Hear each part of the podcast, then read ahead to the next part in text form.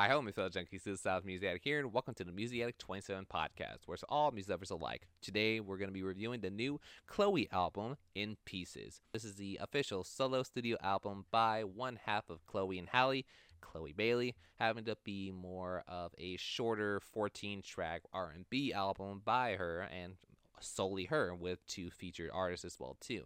I was really intrigued to see how she was going to go on to with the first few singles that she was dropping to kind of be as a solo artist after being a signee to Beyonce and having a nice little run as the duo with her sister Halle Bailey as well too. Really works well and kind of see the charm and appeal that both of them would be as an R&B duo but it was a little bit interesting to see like if they would do their own solo career as well too and their own solo releases similar to like how destiny's child's uh, career was a little bit too how beyonce had her solo career uh, kelly rowland michelle and all that stuff too. Seems to be interesting. But going on to this album here, starting off with Somebody's Calling, Chloe in parentheses, having to be a minute long jazz sampled intro of the song of the same name from the 50s, bullets in a nice little idea, kind of warming us up to the uh, intro to the song Praying It Away, in which that song would pretty much be talking about her talking to God, saying, Oh,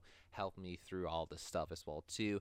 Even kind of saying more of a revenge way, saying, getting back at her ex, saying, like, Oh, you fucked me over, I'll fuck you worse, and all this stuff, too, with a nice trap and B feel. And the way that she goes on to vocally, sounds a little bit like Beyonce a little bit too, in a great way to say. It works really well with her. I really do enjoy having to pull more of a soulful feel that she goes on to for that song, and you can really hear it in her voice for that song to kind of say "Pray It Away." You see the nice inflections that she goes on to for it. Really works well. Some other ones you can say that she goes on to would be uh, My Body Do, having to be more of how her body can have an effect on uh, her significant other or her lover. Seems to work well and having to pull in some okay mixing choices as well too, despite having the vocals blending in a little bit on the chorus as well too, unless it was intentional to kind of do that to kind of match in the pop energy for it with a very catchy hook too. Some very uh nice catchy production to kind of fill in that idea seems to work really well despite having the vocal blending issue a little bit.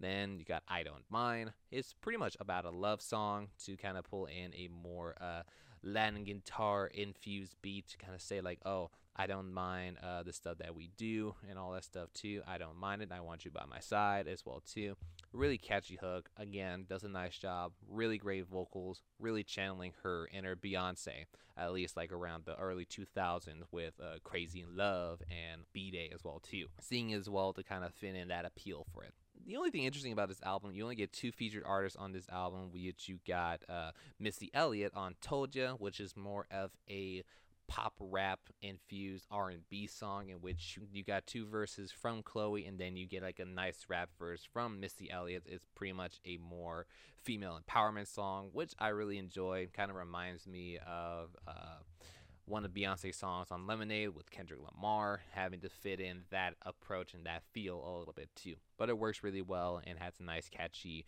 groovy production. And Missy does a nice job with her verse as well too. She does great with it.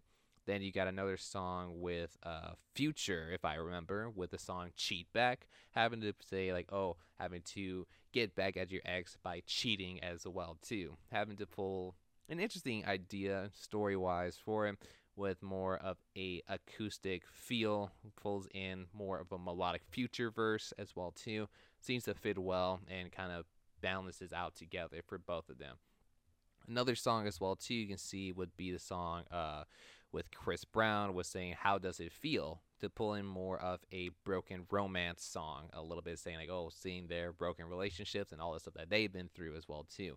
I don't really listen to Chris Brown as much, but this one was pretty solid, to say the least. I was surprised for Chris Brown on this one for the execution, a very moody, punchy production on this song. Really works well on it, too. Uh, other songs, like I mentioned, kind of feels in more of a more lovey-dovey or more emotional heartbreak songs for songs such as like "Lose You" to be uh, saying how she's lo- worrying about losing her lover or her significant or her significant other seems to work well to more of a moody opening beginning with a nice Latin trap guitar beat. Really works well, being more of another Beyonce moment as well too for it. I really do see some of those type of ideas she was running through it throughout the whole album for it. I love the vocals that Chloe goes on to uh, throughout this whole album and the song in pieces, the title track of the album, to kind of finish out with the album being more of a piano ballad about her vulnerability as a person and an individual with high, very emotional points, to say the least, for her. She does a nice job with it, kind of blending the balladeer side that she goes on to as an artist as well too. I really do enjoy that one. Does a nice job in closing out the album.